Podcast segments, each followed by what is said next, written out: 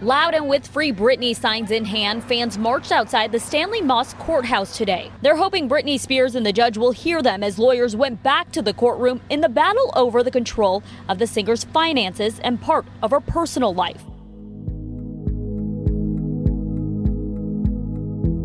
New York Times nya uppmärksammade dokumentär heter Framing Britney Spears. Fritt översatt Att sätta dit Britney Spears. Och den tecknar en bild av en jagad superstjärna som aldrig fick vara i fred, som ifrågasattes för allt, som utsattes för intrång i privatlivet som sexualiserades och som drevs till ett ännu sämre psykiskt mående. Detta under en tidsperiod när medier över hela världen, även Aftonbladet, satsade hårt på kändisjournalistik och uppseendeväckande paparazzibilder. Guys, let us walk. Let us walk, please. Let us walk, please. Gotta make a hole. Gotta make a hole. Stay on one side. Britney Spears som snart fyller 40 lever sedan många år under ett förmyndarskap där hon inte själv har kontroll över sina beslut och sina pengar. Men de trogna fansen är på hennes sida och har bildat en rörelse kallad Free Britney. Vi ska prata om bilden av Britney Spears då och nu. Hur har reaktionerna på dokumentären sett ut? Varför är hennes pappa förmyndare trots att hon inte vill? Och när ska Britney själv prata ut? Det här är dagens Aftonbladet Nathalie Demirian är journalist på Aftonbladets nöjesredaktion. Dokumentären Framing Britney Spears har ju blivit väldigt omtalad. Vad är det framförallt som folk reagerar på och pratar om efter att ha sett den? Vi hör Nathalie Demirian. Ja, den här dokumentären avslöjar faktiskt ingenting nytt om Britney Spears och hennes situation som liksom har fått folk att rasa nu. Däremot så har den stora chocken varit att se hur det var då genom så 2021 ögon och efter en metoo-tid. Eh, man får se liksom all sexism hon utsattes för redan som väldigt ung. Hur mycket folk la sig i och analyserade varenda steg hon tog, allt hon gjorde, allt hon hade på sig, hur förföljd hon var av paparazzi. Så det är ju, folk har liksom reagerat återigen på liksom det och också på att hon faktiskt haft en förmyndare i väldigt, väldigt många år.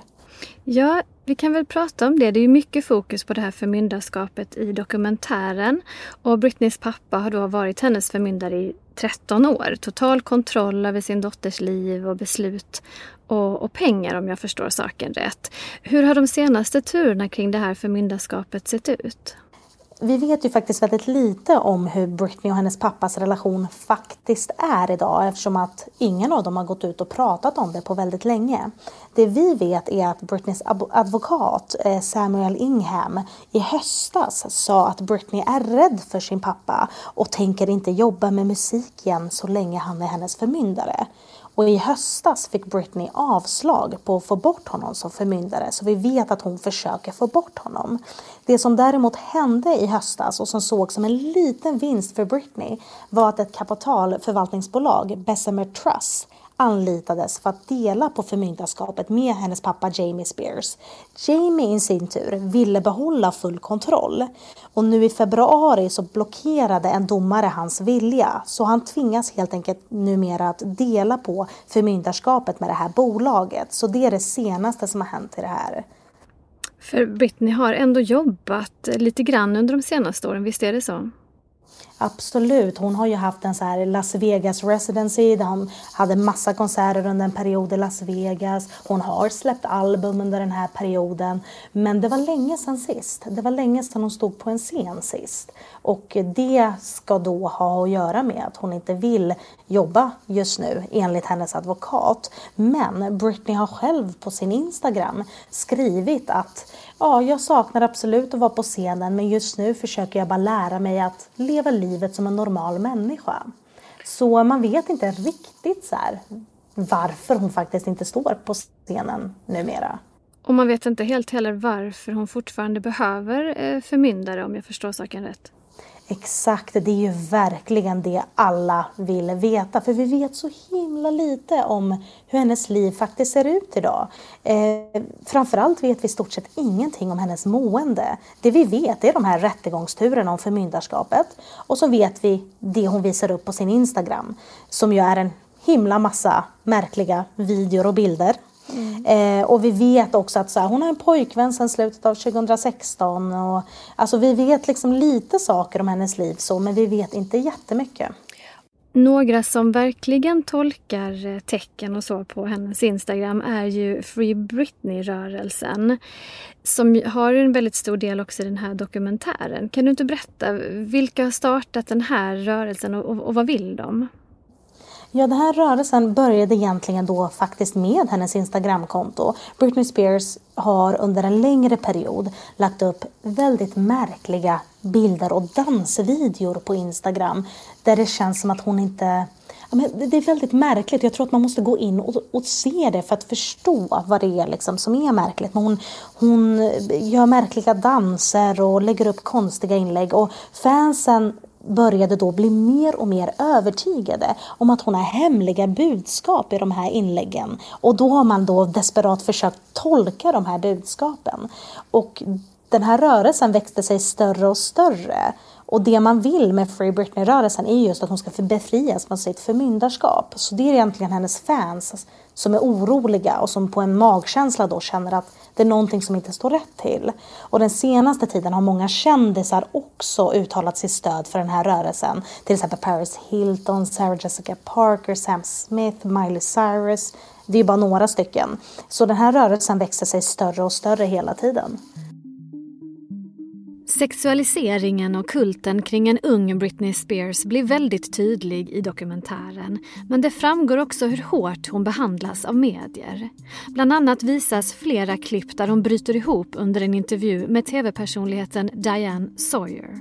Som det här där hon pressas om sin relation med Justin Timberlake. What did you do? I was upset. I was upset for a while. We both I think we're both really young, and it was kind of waiting to happen. And I will always love him. He'll always have a special place in my heart. He is such a great person.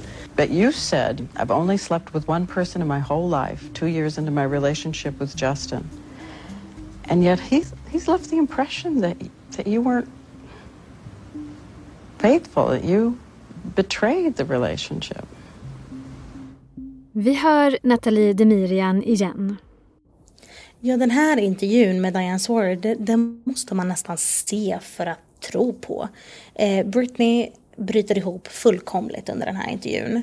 Eh, Diane Sawyer sätter henne, ja, men, ställer väldigt hårda frågor. Britney får höra om hur mammor i USA vill att hon ska skjutas till döds för att hon klär sig på ett visst sätt. Och hon får väldigt hårda frågor om, ja men vad gjorde du egentligen mot stackars Justin Timberlake som gjorde att ert förhållande tog slut. Och, ja, men väldigt hårda frågor, väldigt anklagande frågor. Britney Spears bryter som sagt ihop i tårar. Jag hade sett den här eh, intervjun innan dokumentären också och hade varit förvånad om den inte hade kommit med i den. Eh, för det är ett typiskt exempel också på hur kvinnor då kunde bli behandlade jämfört med män i sådana här situationer. Star Buck Morning Show. Justin Timberlake is in the house. And I just want to ask you one question. Did you Britney Spears? yes or no? Oh man. Come on man. Okay, I did it. No, Ja, det här klippet där Justin Timberlake i en radioshow får frågan om han haft sex med Britney Spears och sen svarar ja till de andras jubel är också med i dokumentären. Justin la för några dagar sedan ut en ursäkt till sin exflickvän på Instagram. Vi hör Nathalie Demirian igen. Ja, Britney och Justin var ju ett av världens absolut kändaste par. De var tillsammans mellan eh, 98 och 2002 och det tog slut under inte så trevliga former. Det som dokumentären belyser och som blivit en jättesnackigt är just hur Justin red på den vågen på Britneys bekostnad. Han insinuerade att Britney hade krossat hans hjärta samtidigt som han lanserade sin solokarriär. Han släppte den här hämndlåten Cry Me A River med en Britney-kopia i musikvideon. Han sa väldigt dumma saker under intervjuer som till exempel att avslöja att Britney Spears inte är oskuld. Bara en sån grej. Eh, och han kastade henne helt enkelt under bussen. Och efter den här dokumentären har Justin fått väldigt många arga kommentarer på sin Instagram. Och nu gick han då ut med en ursäkt till Britney Spears och faktiskt också till Janet Jackson som många också tycker han behandlar dåligt efter deras omtalade Super Bowl-uppträdande 2004. Eh, och han skrev då Justin att han djupt beklagar de tillfällena i, liv, i sitt liv då hans handlingar bidrog till problemet då. Att han pratade om sånt han inte borde prata om eller att han inte stod upp för det som var rätt. Och jag skulle tro att han gör det här då för att han fick sån otrolig press på sig att faktiskt säga någonting nu. I dokumentären så påminns man ju verkligen om vilken häxjakt det har varit på Britney Spears under åren. hon framstår som någon slags jagat eh, villebråd närmast. Hur skulle du säga att bevakningen av Britney och kanske andra stora kändisar ser ut nu för tiden? Just med Britney så känns det som att hon har hållit sig undan allmänheten så himla länge nu att paparazzi och liknande har inte samma access till henne idag. Så den hårdbevakningen som är med Britney nu, det är faktiskt hennes Instagramkonto. För det är liksom bara där som man kan se vad hon har för sig om dagarna och, och vad hon gör och så. så det, och det har bevakats väldigt mycket, hennes konto och hennes danser och hennes bilder och allting. Eh, men andra stora kändisar idag, de fortsätter ju jagas av paparazzi, även om kanske guldåren för paparazzi-journalistiken så är, är borta så, så kan de fortfarande tjäna rejält med pengar att fånga de stora kändisarna vid vissa ögonblick används för att avslöja otroheter, man kan använda det för att avslöja graviditeter och, och liknande. Och Billie Eilish utsattes eh, nyligen för kroppsmobbning, kroppshån kan man säga, när hon fångades på foto i, i kläder som hon inte brukar ha på sig i vanliga fall. Eh, så paparazzi bevakar fortfarande de stora kändisarna väldigt mycket. Det är ju så att Britney inte själv medverkar i den här dokumentären då från New York Times. Tror du att hon någon gång kommer att berätta sin sida av historien? Den skulle väl ändå behövas nu när hon allt är så väldokumenterat men hennes egen röst fattas ju någonstans. Ja men verkligen. Gud vad jag hoppas att hon en dag berättar sin historia och då är det ju så viktigt också att hon gör det helt ofiltrerat och utan press från någon. Utan att någon annan ska bestämma vad hon får och inte får säga. Ehm, jag menar för oss som har varit stora Britney Spears-fans sen barnsben och verkligen sett upp till henne har ju hennes förfall och liksom allt som har hänt har gjort ont att se. Och många har ju känt när dokumentären kom att man inte ens orkar titta på den för att det är för plågsamt. Så att höra hennes historia och hur hon faktiskt upplever saker och ting, det är ju det enda man vill just nu. Varför är hon fortfarande under förmyndarskapet? Har hon själv ett svar på det? Det, det vill man verkligen veta. Verkligen mer än någon, någonting annat i den här röran. Och så tänker man att nu för tiden, till skillnad från för 15 år sedan, så pratar människor om psykisk ohälsa också på ett annat sätt. Eh, för den biten har vi inte heller riktigt kommit fram, som du också sa tidigare, hur hon egentligen mår.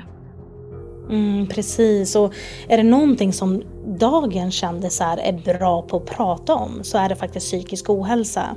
Och det, det kan ju hjälpa Britneys fall också förstås. Men superstjärnor som Justin Bieber, Selena Gomez, Billie Eilish och de här idag, de pratar mer än gärna om psykisk ohälsa och hur det påverkar dem. Och det tror jag är jätteviktigt och framförallt någonting som verkligen inte pratades om under Britneys storhetstid. Sist här hörde vi Nathalie Demirian, reporter på Aftonbladet. Jag heter Olivia Svensson och du har lyssnat på Aftonbladet Daily. Glöm inte att du kan prenumerera på den här podden så hörs vi garanterat igen snart. Hej då!